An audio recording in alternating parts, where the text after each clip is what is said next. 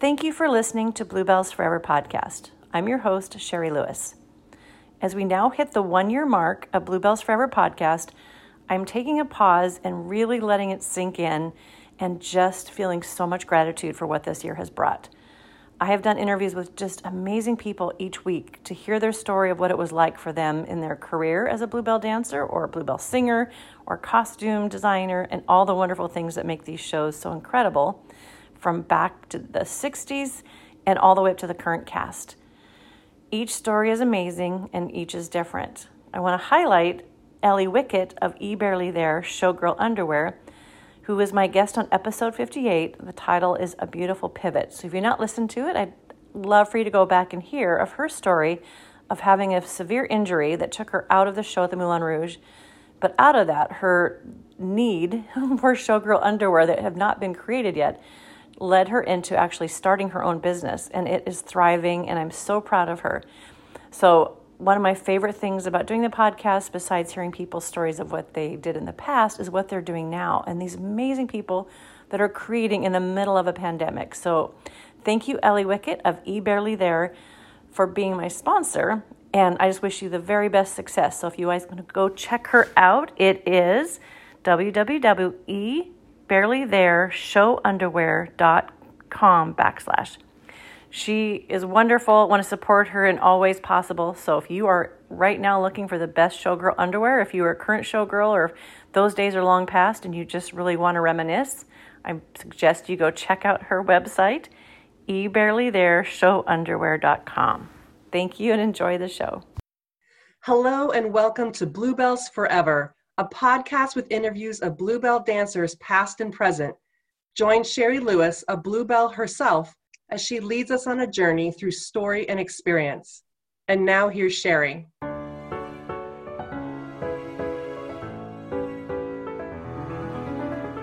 I cannot tell you how excited I am to interview Debbie DeCudro. And because I think I we did a little chat beforehand and I just was talking about how I would watch you in the wings in the Space Queen number. And and people talk about you in so many interviews i've already done of just your presence and also the fact that your career was so long and you we have so much overlap in these shows. And like because your name kept coming up like i'm going to reach out one more time. But back to the space queen when i interviewed the, the dressers they were talking about that costume and i go you were like the space disco ball on that stage that that stage is so huge and the fact that you only had to move your arms and your presence was like okay, this is the best performer ever. And she's not even kicking her face. She's not doing anything but just being there.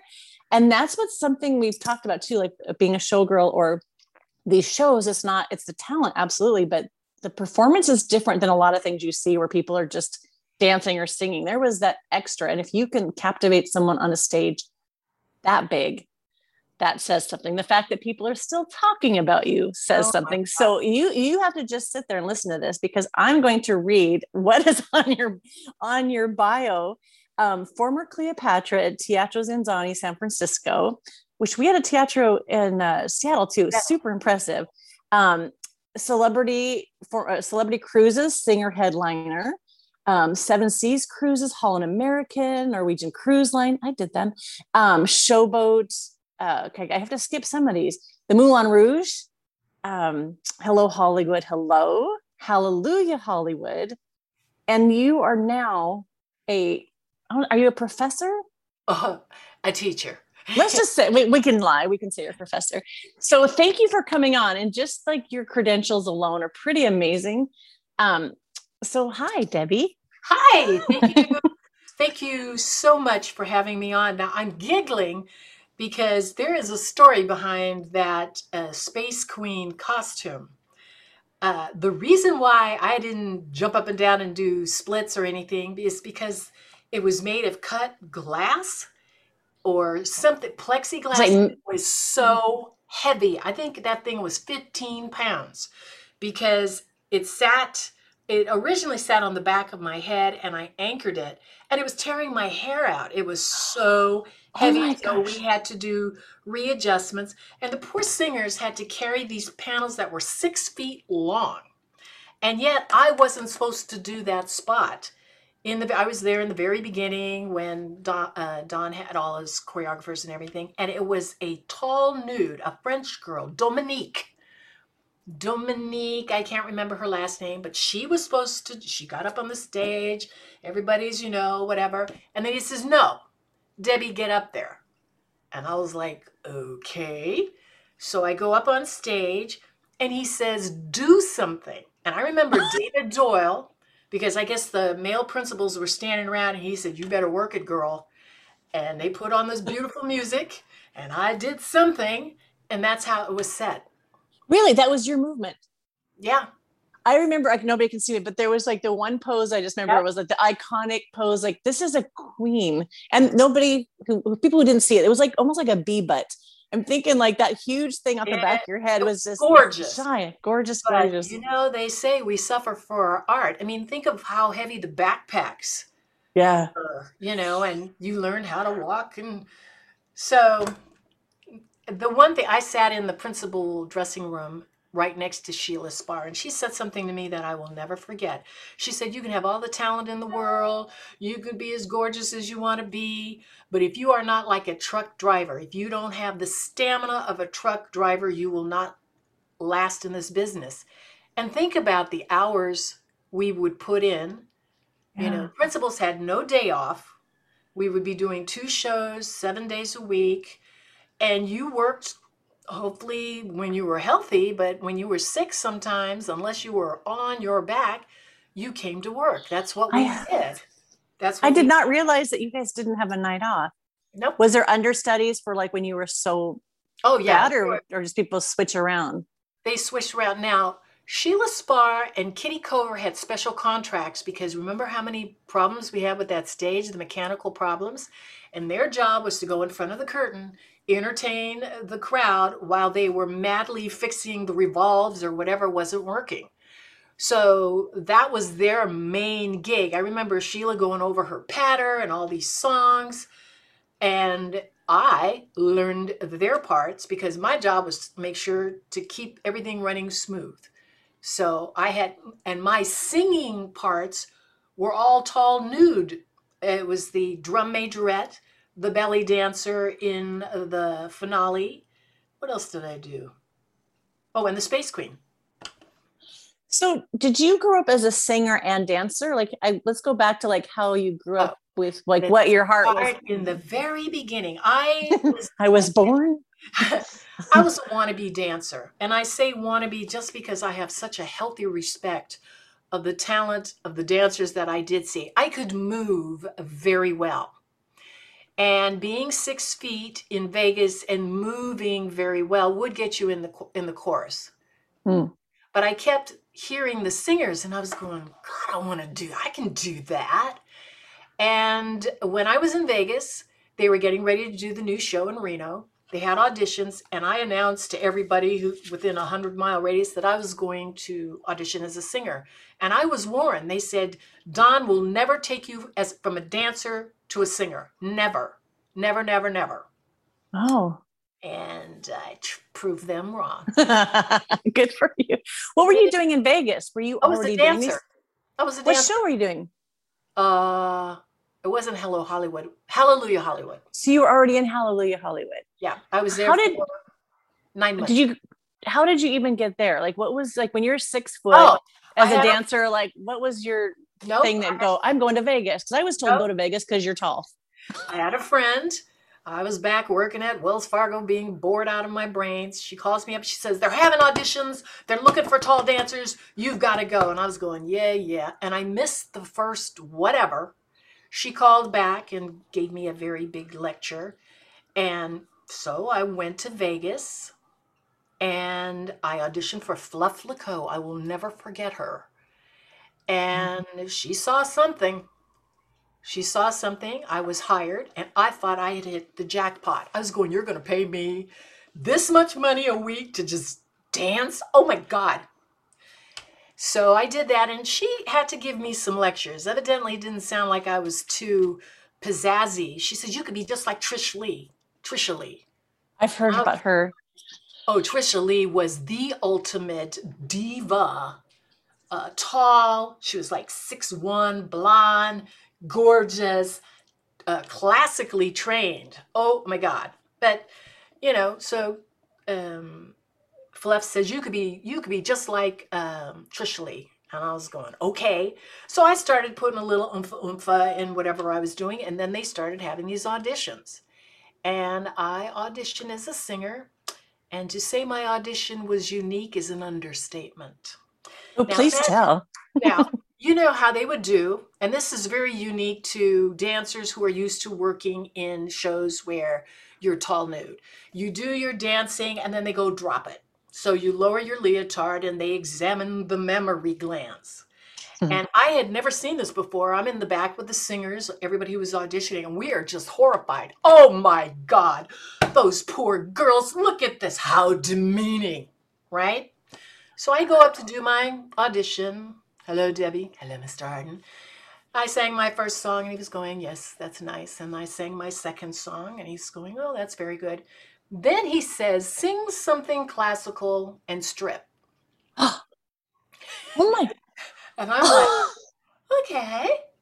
And I think I sang You Are Love from Showboat, which is kind of ironic when you think about it.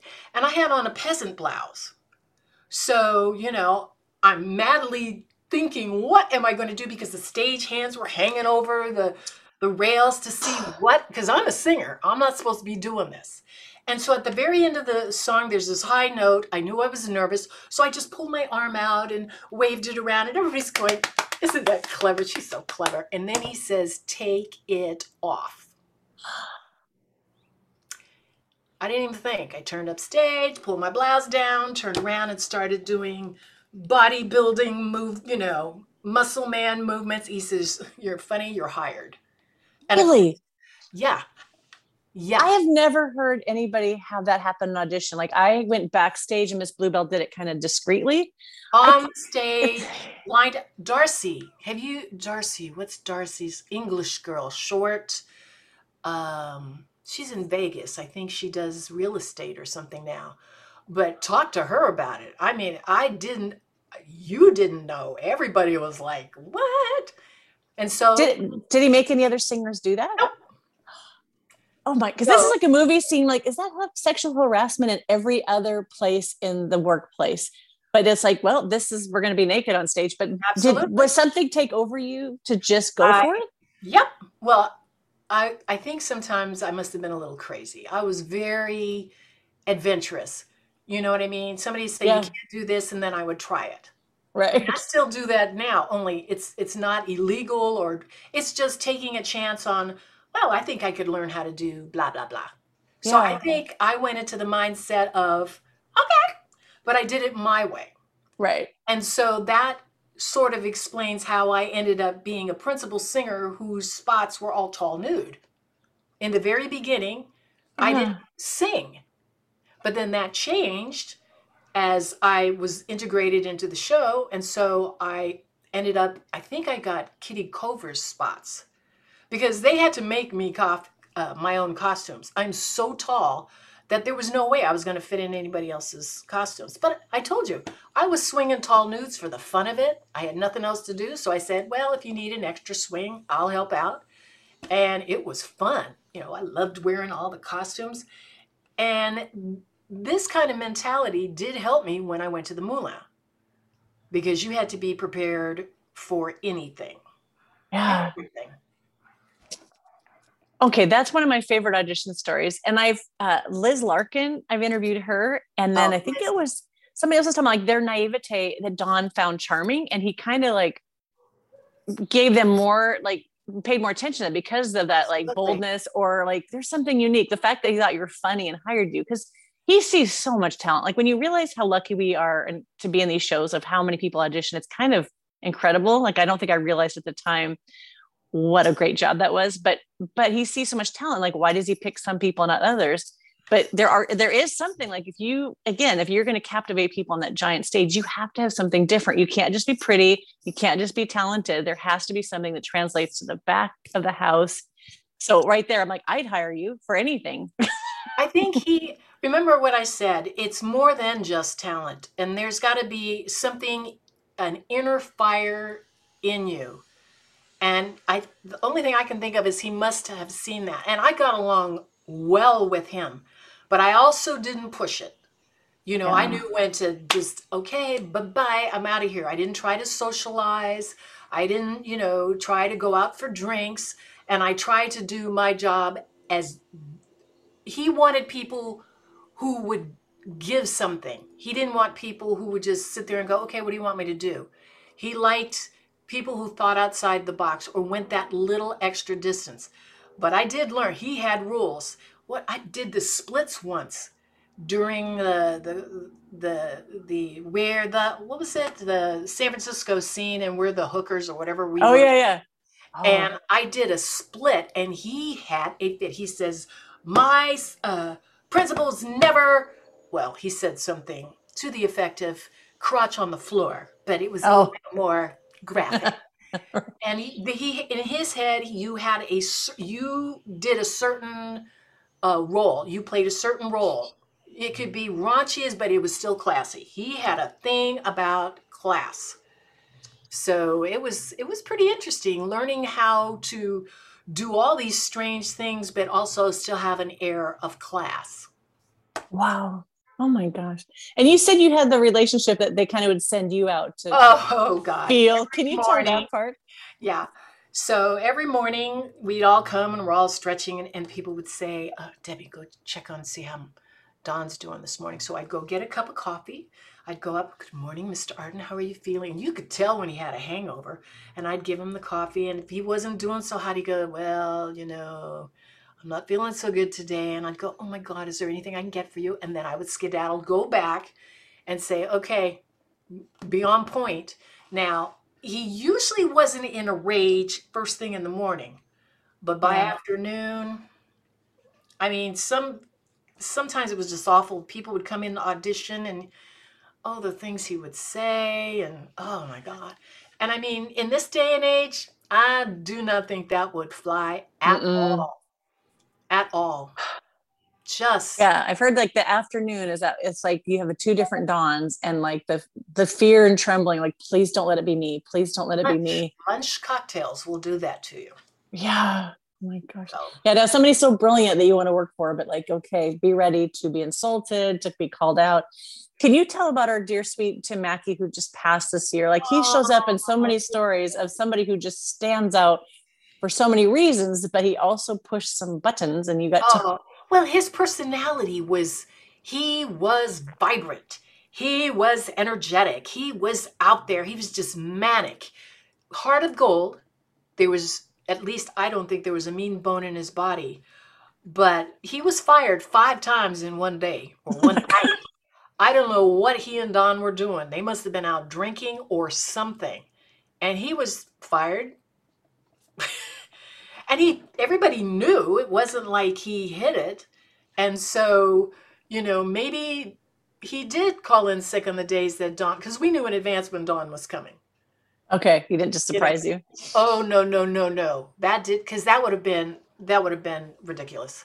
Because there was just for example sheila always told me as soon as the show is over you get out of there. Don't take off your makeup. Leave. Get out of there. So you wouldn't have to talk to him because he would watch the show, he would drink during the show, and then, you know, depending on how he was feeling. And I remember I was scared to death to tell him I was leaving the show. Now, who was it in Vegas? Joel, Joel, somebody? One of his performers, he played the clown. That's all I remember was he played the clown and he announced that he was leaving the show and Don lost it i mean screaming and hollering and so i kept that in the back of my head and so it, when it came time to because we were all lined up because you had to re-audition every six months i don't care if you were a principal or not because they were very conscientious about weight about performance on stage how are you acting backstage so every six months you would get out there in your leotards and try to look as grand as possible. And I told Sheila, I said, I'm scared. I don't know what to do. She said, Well, just, you have to tell him. And so I said, Mr. Arden, I am leaving the show. he, thank God. He goes, Well, God bless you. I heard you're going to the Moulin Rouge. I had planned to take you to the Lido, but you didn't wait for me. And I was like, Really? Nobody said anything to me, you know. Oh And my he- gosh. And he, I have a, a letter framed that he wrote saying, Congratulations, you're a class act. I love you in the show, yada, yada. And I had framed it because to me, that was like, Oh my God. Oh wow. Because if everybody framed all the awful things that were said, it's like how But you, know undo it. Nobody should have to. I'm sorry. Nobody. Ha- it- there's such grace. Thank you very much. Taking the time to audition. Maybe next time or something. Yeah. I- You don't have to just demean people. And I, you know, what happened to him for him to feel that hmm. that he had to do that? And yes, we did. We put up with it. We put up with it. Mm-hmm. Yeah. There's things now like, "Mm, thank you, HR.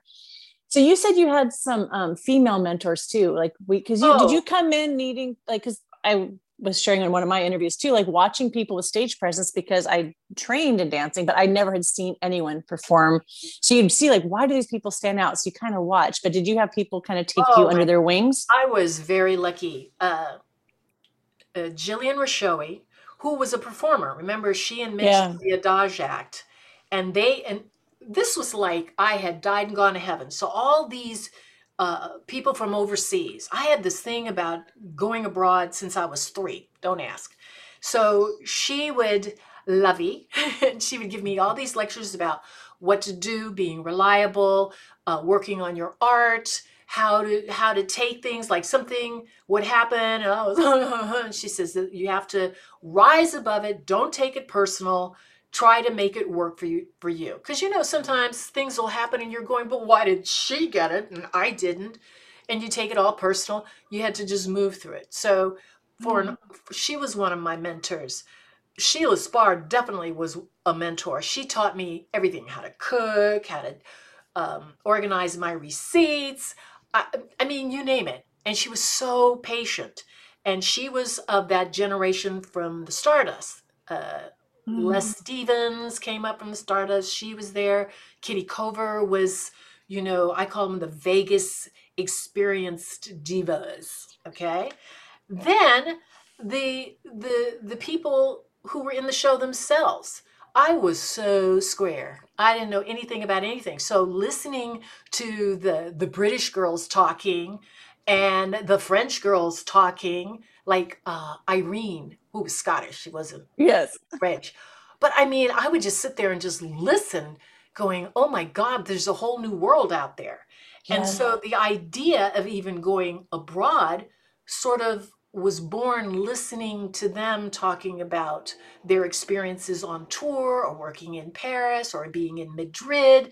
I mean, there were so many options for a dancer at that time. And so I just learned. But I would, and then Donna Howell, my dresser, who was Earth Mother. She was my, I swear, when I would come back to visit the United States, I would go visit her first before I went to visit my parents. Really? Bond was that strong. Yeah.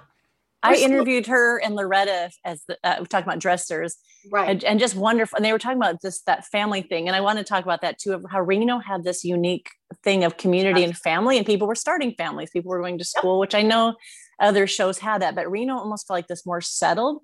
But I'm going to go visit them when I do my road trip, which is coming up in June. I'm going to revisit because I just want to hang out with them after interviewing them and hear like how the dressers also were kind of an anchor. Like they Oh, were, we well- kind of have our showbiz people that would come in with all of our eccentricities, but also having these really wonderful dressers and people that were grounded in community felt like it kind of helped us to like set some roots and be more well, let's settled.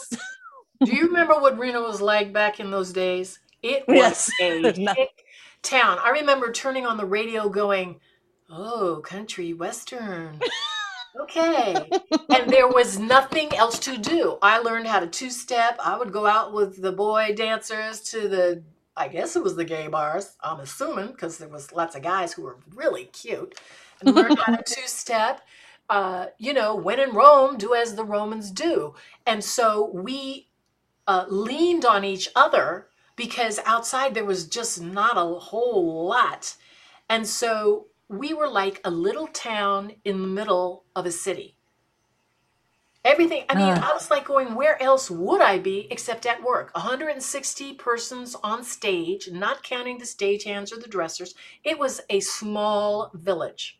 Yeah. And there was always somebody there who could you could talk to, or there was some drama you could have support for. We had parties. Oh my God, Christmas was ridiculous. There would be like 30 Christmas parties, and you just go around and go to all the Christmas parties.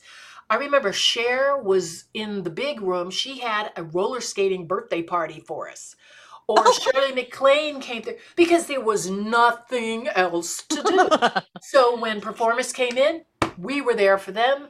And, I mean, we entertained ourselves. We grew together. And that's how I learned because all the uh, dancers from South Africa and England and France and God only knows where else, you know, they were willing to share what they knew and tell their stories. And I, I took it all in. I took it all Oh. in. And I always say those were the happiest years of my life. Now, I will be honest, it wasn't always perfect. You know, you'd get real tired of doing the same thing, or if there was some kind of a conflict, you know, you had to uh, find some kind of a solution there, or else your life would be miserable. But it was familial, meaning babies. Oh, yeah, cool. Pets, no problemo. You know, that was, we were there and we made the most of it. And I think it was very healthy in that sense. When I was on Broadway, I people got sick of me going on and on about, well, when I was in Reno and we were in the show, there was community because on Broadway, you come in, you do your job, you leave. Uh, That's it. wow. You know, the only time I could say it was similar was when I was on tour, the first national tours. There was nothing else to do. You go to, you know, someplace in Pittsburgh and you just hung out because you didn't know anybody in the town. Right. But So here, how did you how did you get I mean to leave Reno? Like did you feel like I need to do more? What else is there? Like what got you to Paris Uh, and what was the audition process? do- does Darylyn Rowe or Leslie Larsh ring, ring a bell? Yes, I actually Leslie's episode's coming up pretty soon. Oh, great. Well, they went to Paris, and I was in contact with them. And I think Leslie wrote an, a letter saying, you know, they're looking for a vedette. You could do this. And I'm like, sure. And the backstory to that is I talked to my tax person because I was going to make a big deal. I was going to London, then I was going to Paris, and I was going to Monte Carlo, and I wanted to find a way to deduct it off my taxes. and he said, Well, if you do auditions all over the place, that's a business expense. So I set up auditions in London and in Paris with Miss Doris, and then I went to Monte Carlo and auditioned for her again, and I even went to Austria. Don't even ask who I auditioned. I just had all these auditions set up. And that's how I, I ended up taking the trip. I did I had no idea I would actually get hired. You know, Were you just on a break because you already ended your contract at Hello Hollywood Hello, No, or was this just a no, little vacation? this was the vacation. oh wow! And I came back and told Jillian, she was going, Oh, Lovey, that's fabulous. And but you have to tell Don. And I was like, ah, ah. But it was okay. It worked out. But that's what got me away. Because I could have stayed in that show forever. I was happy. I had friends. I had a life. I was making good money. But I wanted more. You know that Yeah. feeling. yeah. Oh yeah. Well, I think even doing those shows, like you said, you're listening to people from all over the world, and you're, the world starts to get bigger and more interesting and less scary. And like, oh my gosh, so it's hard to stay one place when you are hearing and, and hearing people's experiences. Like, I could do that. And the thing is, be I was in uh, Paris for nine years. That is a big difference than being a tourist. I Yeah. really got to know Paris. I was able to visit, uh, you know, France in its entirety. I went to, I did TV in London. I did television in Italy. I did shows in Madrid. Uh, even though I was still working at the Moulin, I was sort of publicizing, you know, the vedette the Moulin Rouge and all that. But here's the one thing I, you know, it sounds very glamorous. And don't get me wrong. I had experiences. I, there's no way I would have experienced that just being a you know here in the Bay Area. There's no way.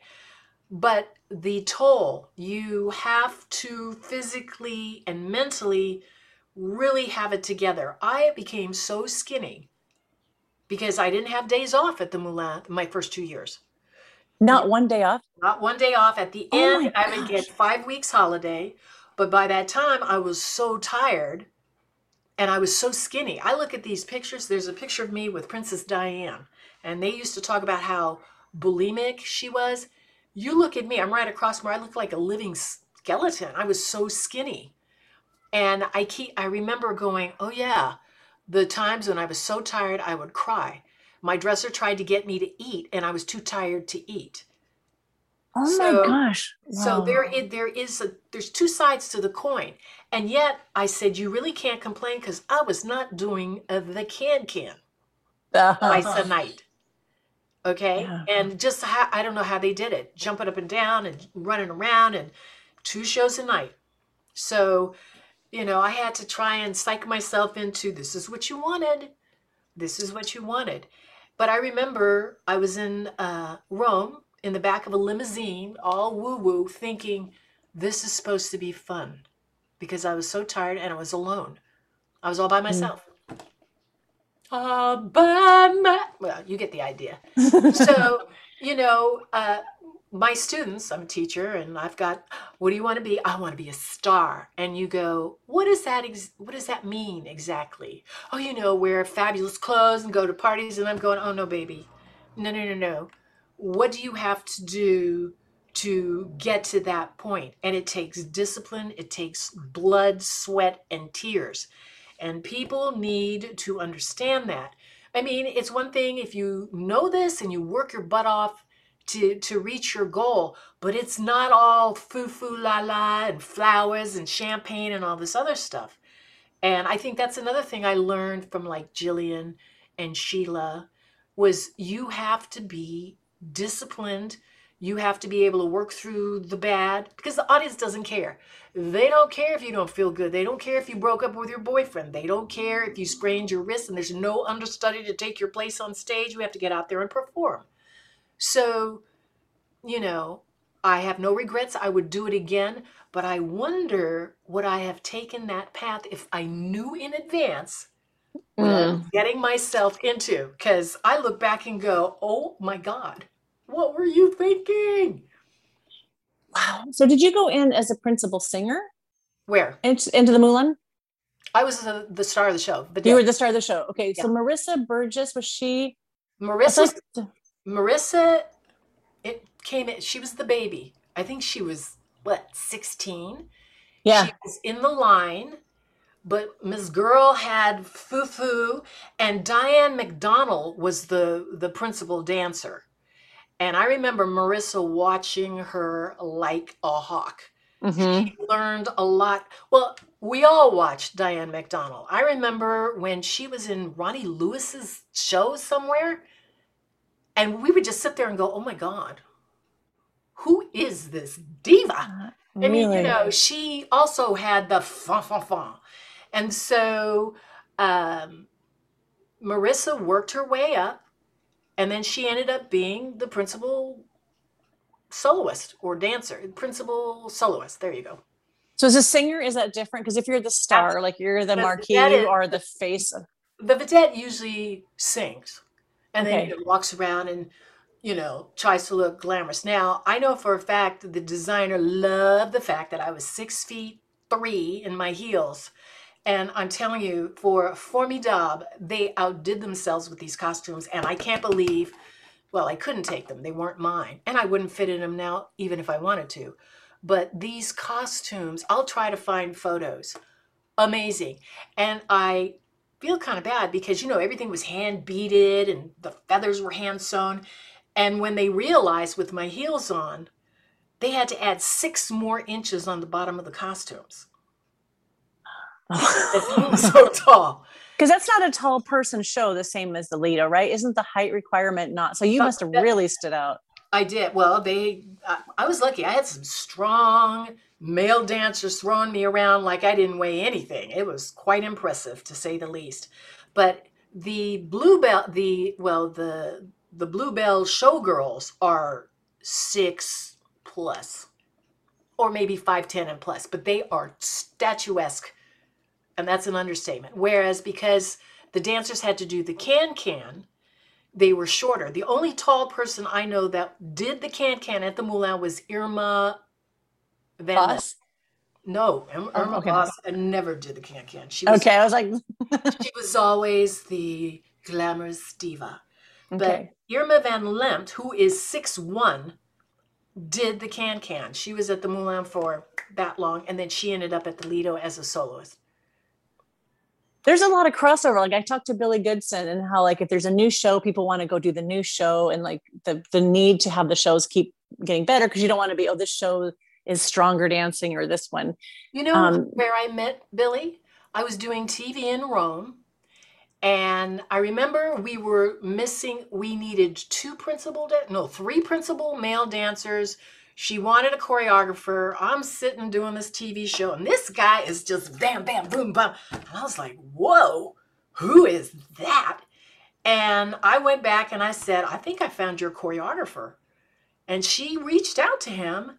It was a match made in heaven. She changed the whole, he changed the whole feel of the Moulin. It became very sexy, but not in your face. You know, it was very stylized.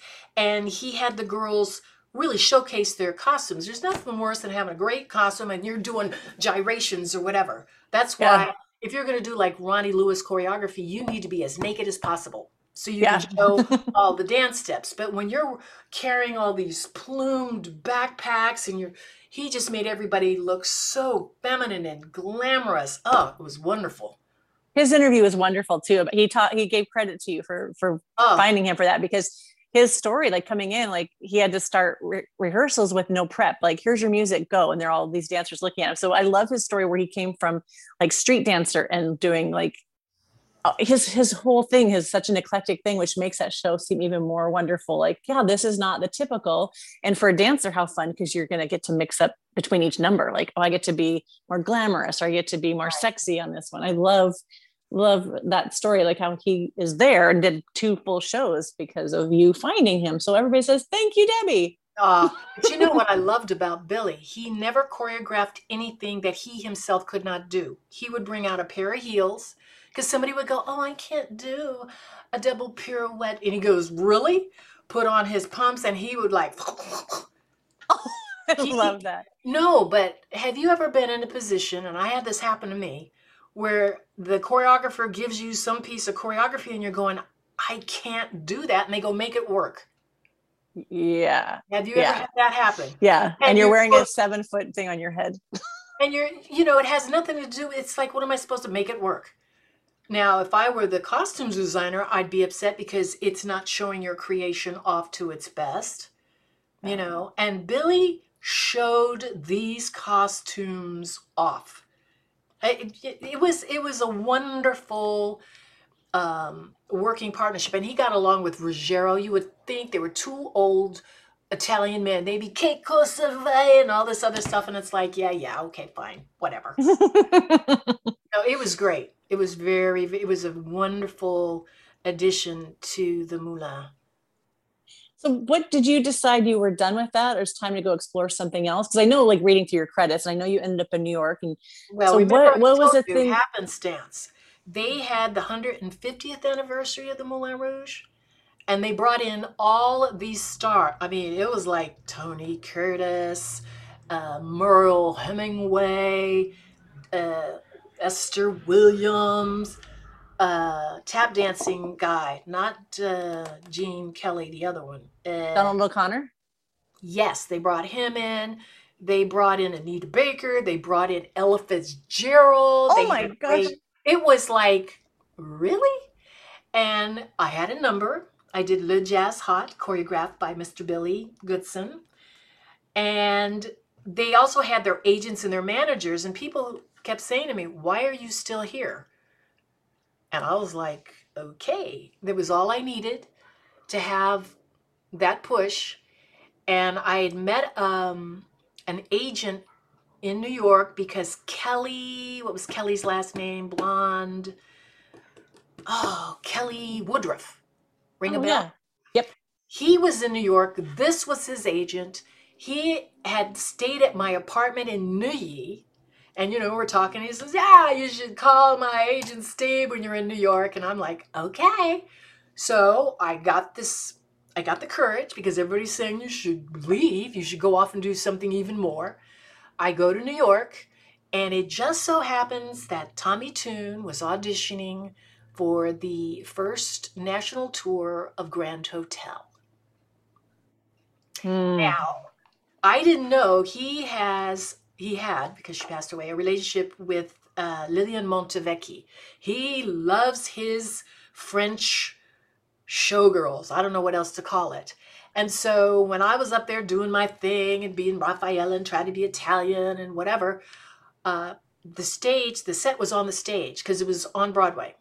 And so he he says, uh, I want you to lean against the pillar and I want you to slow the song down. I want you to put a spotlight on her. And so I'm like, okay, because I thought this is how auditions were held in New York. Yeah. So I did my thing, I sang, and then for four months I heard nothing every day. What did, what did, have you heard anything? My agents no, but I got it. I got it. So happenstance, Kelly stayed at my apartment in New Neuilly, talked about his agent. The agents in came, watched the show, saying you need to go off and do more stuff. I had the courage. I go to New York. I get a job. Oh my gosh. Yeah, Yeah, you said like, when we before we start recording, you're saying you never have to do the starving artist thing never. and have to like work in yeah restaurants and you can't afford to eat or live or take class. So that's amazing right there. How long did you do the tour or did you stay in I New did the first. Oh, I did the first national tour. I made my Broadway debut because I came back and replaced Karen Akers on Broadway. Karen Akers created the role. She was also in Nine. I don't know if you know that musical. yeah, yeah, yeah. Liliane was in Nine. Karen Akers was in Nine. So I replaced Karen Akers as Raffaela in Grand Hotel. Then we did our, uh, we went to England and did our debut there. So I had another credit. Yay! Came back, and then Showboat was happening. They had opened in Canada. They were bringing it to Broadway. I auditioned for Susan Stroman, and Oh wow. and I was hired as the understudy because uh, what was her name? Uh, was the star, big star. Oh my God, uh, it'll come to me later. But I was, I was the second understudy actually, because somebody was already the understudy from um, Canada, but she was tiny. She was like five foot three, and uh, the uh, woman who played the role was five foot ten. And you put us on stage, you could not tell the difference, which I think had a lot to do with it because she allowed me to buy my condominium in New York. I was I could guarantee I would go on for Julie four shows out of eight. Four shows out of eight. And I thank her to this day because I was able to buy my condominium because I went on so much. And it was funny because Elaine Stritch played Parthy and she would give me notes. And some people didn't like it. I was like, yeah, baby, tell me everything you know. I mean, come on, Elaine Stritch.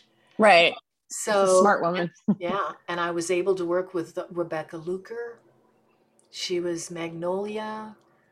We just lost her, you know. Mhm. So um, then I did the na- first national tour of Showboat. I played Julie, the role. And so that was exciting. And then I created my own one woman show and I did cruise ships. But while that was happening, 9 11 happened. While you were on the cruise ship or while you were still in you No, were still was in New York? I was in New York, and it cha- it changed. I I couldn't. I just could not stay in New York. I couldn't. And it. My father became ill as well, so it was like a one-two, double whammy. It, it- it changed. That changed. And you you told me you were like right there. It wasn't I like was New in- York spread out. the American Express Finance Building when the second plane hit, and it was just it was horrible. Yeah. And it it cha- it changed a lot of people. You just can't look at life the same way. And so I came back to the Bay Area and you know, very dramatic. I will never perform again. And then I discovered Teatro ZinZanni. Hmm. And Can you explain? I know what it is because I have it here. I love it. Can you explain what Teatro ZinZanni is? it is a an immersion experience inside a Spiegeltent, five course meal. Between each meal, an act. It could be, you know, an acrobatic act, or it could be a juggler or a tap dancer or whatever. The master of ceremony, depending on who you have, is either the crazy Caesar or what is this woman's name? She's amazing. She has so many characters, but they're like actor and they interact with the the people in the tent. So they might have an idea of what they want to do for the night, but it's unscripted. So every night is different because we would get people who would do crazy things.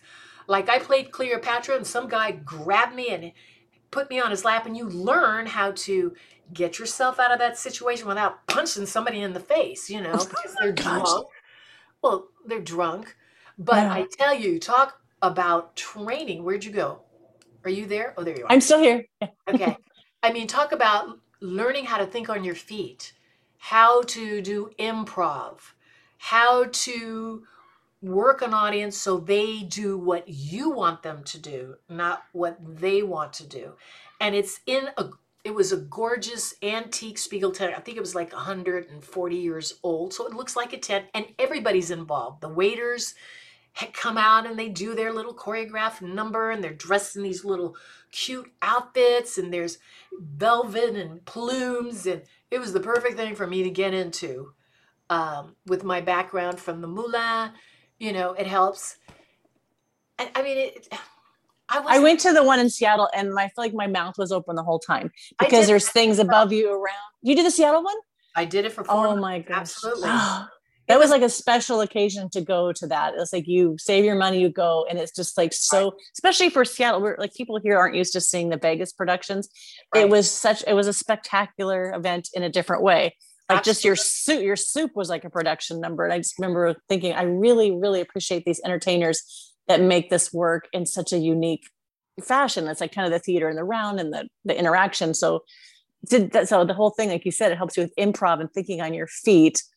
And some free did you have some freedom too? I mean, you have your songs because well i had how- the songs but i ha- i would interact with well uh caesar i was cleopatra to his caesar and then you you know you know the the arc of the the uh the story. Uh caesar is not my caesar. I think he the caesar that i fell in love with 2000 years ago is this caesar but this is a modern caesar. So the whole thing is me chasing this modern Caesar, trying to convince him that I am a Cleopatra, and he's going, no, no, Cleo, Cleo, Cleo. It is not. I mean, he had. Oh, this guy is amazing. He also does um, uh, Groucho Marx, a one man. Oh yeah, yeah.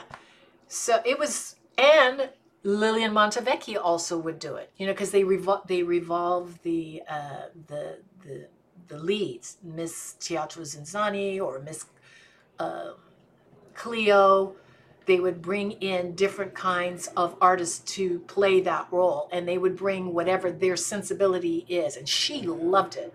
She said it was the last true, pure artist artistic endeavor. And then, you know, it made me think there's art everywhere. You Mm. can, you know, which I think because of COVID, people are starting to realize you can be artistic anywhere. You can take your art and make it work, you know, whatever that is street painting or dancing or drama. You, you have to think outside of the box. Art is not going to be um, subdued. Art is not going to Mm. be subdued. It has to come out. I mean, that's what makes us civilized. Oh my God, I just said something so heavy. we need to have t-shirts or quotes or something because that I've heard people say it differently. Like the arts have survived war and famine, but the way you it's not going to be subdued. It will come out. You can't squish it. Like that the thing I've seen people get really good at online things because nobody wanted to do it. And now I'm like, oh my gosh, I've seen artists get better because they've had to learn how to use a camera, how to make their house into like a mini cabaret. So whatever theater comes back, whatever that is, I think the tools that people are learning are going to help expand it and yeah. I have I have a, a, a, musician that joins us. We have isolation cabaret every month to help us with our studio to stay alive. He's in Chile and he comes to us live. I go, how could I ever do that in any other situation that the artist can come and show up in their house on online and we can entertain and still feel like a community instead of feeling separated, like waiting for theater to come back or waiting for the arts. Like they are still anyway, I'm just thinking like they're not subdued. That was a beautiful way to say that. Well, the arts are constantly evolving, and that is good. That is mm-hmm. good for humanity. Lord knows we need all the humanity we can get. And I think it's going to evolve even more because there are no limits. We have learned there are no limits. You don't have to be in a theater to do whatever, or you don't have to write a certain way. And we need to to really open up and expand and embrace and explore and experiment. But you don't have to quote me. Uh, well, we'll watch it happen. I actually re-interviewed Billy Goodson. He had said something about just the state of our world with the lack of empathy and compassion. He goes, "The arts." I think he goes, "I think we are going to lead us into what's next, and it's going to be artists." And I go, "Yeah," which has always been the case, you know. But if it's whatever gets to try to get squished out, will somehow emerge into something maybe stronger because of that strife. Like please don't give us more strife. Artists already have enough. But we know we know how to make things happen. Wouldn't you say artistic people are a very special i don't want to say breed a special uh, kind of person a spiritual a spirituality um, I, i'm getting a little heavy here but every mm. time i meet artistic people there's something very special the, about them. They see the world totally different in a very rich way. I'm trying hard to explain this, but I think you understand. It's mm-hmm. we, you're right. You have to have empathy. You have to be open. How can you be artistic and be closed? Right. Um, and for the most part, I think very flexible, very flexible, and so you're right. And Billy's right. I think the arts are going to save humanity. Mm. The arts are going to say, our artists are going to save the human race. And I'm not joking when I say that. It's, Mm-mm. ooh. So, you know, from strife comes the phoenix, rebirth. Yeah. That kind of thing. And it's like we are on this verge. It's something it feels like things are either going to totally go to hell or we're going to emerge as something beautiful but there's a big fight yeah. as an artist to keep creating even if you're not showing it keep creating Absolutely. don't don't don't harden your heart because yep. we need we need your heart to create something that's actually going to be impactful so i'm curious like how you're you're a teacher now and i and what was your road there did you just finally say i'm done performing or dance um, I teach at the school that I graduated from. I went to this school. It's an all-girls school. And the the sisters, sisters of the holy names of Jesus and Mary, were so supportive because I was a strange kid. Okay. um, and they were so patient. They they were very supportive. And it just so happened that they lost their choir directress. I believe she got married and had a baby or something and some the woman in charge of what was she in charge of? Development said you know you could do that. And i was like yeah you know i could direct a choir. I'm a singer. Yeah no problem. I remember i had taught i had class for two days and i thought i was going to die. I was ready to quit because you know i didn't have a teaching degree in i didn't have a teaching degree I have a, a master's in um, fine arts. Uh, my BA is in poli sci. I thought I was going to be a lawyer. Wow. my own head. And so I had to learn. I made it a point to to read up and take courses and do whatever. And the good news is you still know more than the kids. No matter what. Mm-hmm. And what I did have was performing experience and how to put together a program. I have a good ear for music. I could tell who could sing what. I ended up directing the musicals, uh, teaching a technical theater class. I can't believe some of the stuff I ended up teaching. Well, it's shifted. I still have a, a beginning choir. I have the advanced a cappella girls. But now I also teach film and video. I teach introduction to television broadcasting. Oh and most importantly, I teach publication, which is the yearbook. Yay! Do they know your they do they know your life and your career, what you've done? Yeah, but and that do they care? well, the when they do find out, the kids are like, "Oh my god!" But you know, which is good. It gives me some street creeds, but they're they're a different breed. Uh, they are they admire different kinds of things. I mean, dance has changed. I don't know who does the stuff, but you better be gymnastic. And this is even with classical dance. Have you seen ballet now? You better be an acrobat and wrap your leg around your neck six times. I mean, it's it's completely changed. They're athletes. I, yeah. I, I just I just sit here and go, thank God I did what I did then. Right. because I would never make it in the business now. I'm not a high belter, you know, Celine Dion or any of these children. Ha! I can't do that. you know, it's not my thing. So it, it's changed. I try very hard to respect their dreams. Mm. You know, it's not for me to say, you know, I really don't think you're going to be an opera singer if you can't hold a tune. what I do is try to teach them how to hold a tune. Yeah. You know, are these students that are doing this just recreational or are a lot of these people Our, serious? No, this is not a conservatory. The San Francisco Conservatory takes care of all the serious students.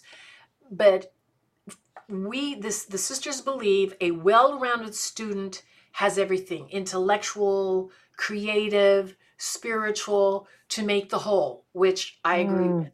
Yes. So they have an opportunity to explore. Uh, the one thing I like about their instrument program is some students have never held an instrument because they're cutting back on the arts in middle school and elementary school because it's not important. It's enrichment. And it's like that's part of making sure our children are wonderfully well rounded adults when they get out into the world. Yeah. But, you know, budget cuts or whatever, whatever. So we have programs where we go, this is a violin, hold it, or whatever instrument they think they might want to learn how to play. We have an amazing fine arts program where we have two teachers who teach them, you know, drawing and sketching and oils and digital photography. We're really working on our digital um, department because that is very important in this day and age. And so, mm. film and video, because everybody wants to have something on YouTube. So, I'm teaching them how to do it right. And then they just built this uh, broadcasting studio, which is exciting. Uh, still a little learning how to use it, but you know, the potential is amazing. So if you want to have a background in communication before you even get to college, you will know the vocabulary, you will know how to use a switcher, you will know, you know, what how to work a television camera. It's great. The opportunities are amazing for these young ladies. And the emphasis is on uh, I shouldn't say young ladies. Well, we are an all girls school, but gender fluid, preparing all of our students to be assertive leaders in society because we need all the help we can get. Just say There's so much packed in there that's so good. The, the thing about the instruments and just it's so sad when you see the arts being cut back and oh, the minim- minimizing how important it is, like that math and science is everything. Mm-hmm. Like let's work on compassion and empathy and how to be a decent human and how the arts actually matter. So I love that they get that because like you like you said, you're empowering them and not just to be super smart, but also like what the arts do. It's beautiful. Does teaching satisfy some of the things that you gave up by being a performer? Did you have to shift your? I don't feel like I gave up. There is, I believe, for me, there was a natural cycle, mm-hmm. and my cycle came to an. I just, I'm not. I don't have the endurance. I look back and go, you stayed up all night doing a show, got two hours of sleep, got up, modeled, then went to a ballet class. I can't do that. You know, I just I don't have the stamina as we age. Right. we just don't have this. And I had a good run. I Yeah. have no regrets. I had it satisfied whatever that mm, I had in me. I was able to fill all of it. So teaching Mm. is a wonderful way of still being in touch with the creative side, but without all the stress and drama and hard work. Oh my God, being good takes a lot of work. It's, you know, Mm. and I would hate to get up on a stage and just not do well. You know, Mm. Yeah. Yeah. what's the point? So knowing what that natural, well, this is the the close of this door and the opening of this window. And so, you know, it's not, oh my God, I missed the stage. Not at all. This is com- compatible with Yeah. performing. It's a wonderful segue into yet another layer of the arts. Did you like that? I thought that's I it. love, love that. Well, and I'm also thinking when you were talking about Sheila and some of those people that were your mentors, because being a teacher is more than just giving them information, and even just the way you talk about teaching and your heart for your students. Because, like Sheila, a lot of those probably don't know that they helped you, and the fact that what you're doing is not just to give them tools, but like empowering. That it's that mentor thing, not just an educator. Because when people will look back when they're older, what their time with you in the school, like I just realized listening to so many interviews how people were influenced either told like you can't do it so haha i'll show you or someone saw something in you or gave you the tools that you knew that no one else had actually like offered you Yeah. so i just think that gift of teaching because i've been teaching i've had a studio for 27 years Whoa. and i think there's people that like you know like if you can't do you teach it's like no like when i've hired teachers teach it's never just because you're good like teaching is a privilege and i think i've had to enforce that because i think most of my teachers that have been there for so long still are passionate about teaching people. That are like oh i'm really good. I can do choreography. They don't last very long and like the whole thing is like it is a privilege to teach. It's not a well i can't do this anymore so i might as well teach. Then like go do something else because you can be damaging if that's your mindset. Well, there are also those who are still active in the business and teach. Yeah It's understood I will teach, but I might have to leave because I have a gig over here and there. And I think it's a, it's a give and take. You know, the teaching um, supplements the doing. Mm, You know, mhm. it keeps you uh, in the loop, it keeps you charged, and then you bring something back and go, okay, let me teach you this. I just remembered blah blah blah blah. You know, I I sh- I don't think they should say, well, if you can't succeed in the business, then you teach. I think that's the wrong way to look at it. absolutely There's a, and, the business is fickle. Just because you're not successful in the business has nothing to do with the fact that you might not be talented. There Yeah. are talented people who cannot get a break. Or what if you don't fit the whatever the typecast is that they're looking for? You know, how many times have you heard, well, they're looking for short, skinny, blonde, blue eyed, blue, blah, blah. Well, if you're not short, thin, blue eyed, blonde, does that mean you're less talented? No. It mm-hmm. just means circumstances are not working in your favor for whatever this project is. So, you know, you can't you can't do that. And it's just happenstance. It's just happenstance that I was in the right place where they actually wanted six feet girls. Right How yeah, often does that happen? yeah. You know? Or I auditioned for Tommy Tune when they were looking for a six foot singer to take Karen Akers' um, role for Raffaela, who was six feet and Italian. You know, Wow. it's it's just happenstance, and I always just keep think saying I thank the sisters. I thank Kim Richards because she was the one that got me to to Vegas. I thank Fluff LeCoque for getting on my case about being you know more on stage.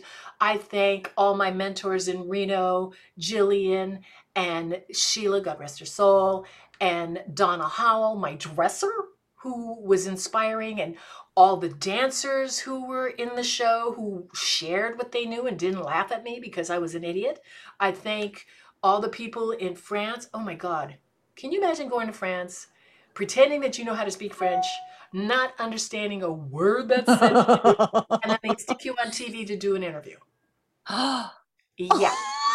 So I had to d- depend on people around me who helped me get through that. I wouldn't have made it without these very generous, kind individuals who didn't have to, help me mm. out and made me look good. Like, oh yeah, I'm bilingual. you know? Oh my God. So oh, go ahead, finish that thought because you're you're on a roll here. It's good. Well, no, it's just for me, I did not do it alone. I had help every step of the way. You know. I always because we're going to end, and I always am thinking like a question. Like you answered more than I could have asked because what what stands out from the beginning of your interview is your gratitude and acknowledging the people that made a difference? Because i mean some people could say i did it my way i did it all myself which i think everybody i've interviewed does have this acknowledgement like there's a lot of people that made a difference in my life because you know you can be super talented and be a poop head you know that there's there's something of your gratitude that shines through that just is so beautiful because it's that acknowledgement that every person makes us a better performer a better person and um, yeah, I just thank you for that because that was really beautiful to hear how important each person is in our journey. Community. You know, if it's community. Yeah. I can't think of a better way to end.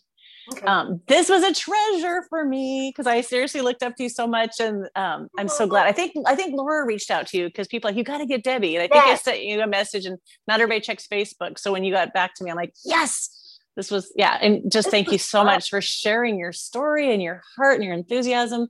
And your girls are so your students are so lucky to have you. So oh thank um, you. yeah your passion for what you do and that you're still keep giving to the arts is wonderful. So i am doing my road trip through vegas reno and la so on my way back i may reach out and say hey do you want to go have a drink and talk about how wonderful we used to be? Alcohol always always. we'll do a live video while we on our second glass of wine and we'll, we'll tell oh. stories of backstage. okay. This was delightful. This was really a lot of fun. And congratulations to you for doing this because hopefully this will last the tests of time and this will be a resource for our younger performers to hear because what we lived through I don't think that's going to ever exist again. Yeah it has been the highlight of COVID. Like I started this at the beginning and I look forward to every interview and it's helping me to um, remember things I forgot. Like somebody tells a story, I'm like, oh yeah, oh yeah. And it just makes me appreciate even more what we had. And yeah. so it's been a delight to do that. And thank you for the wonderful people that I get to interview and that I got to work with and reconnect. Awesome. Well, you have a wonderful afternoon. Thank you so much, Debbie. Anytime. Bye, baby. 拜。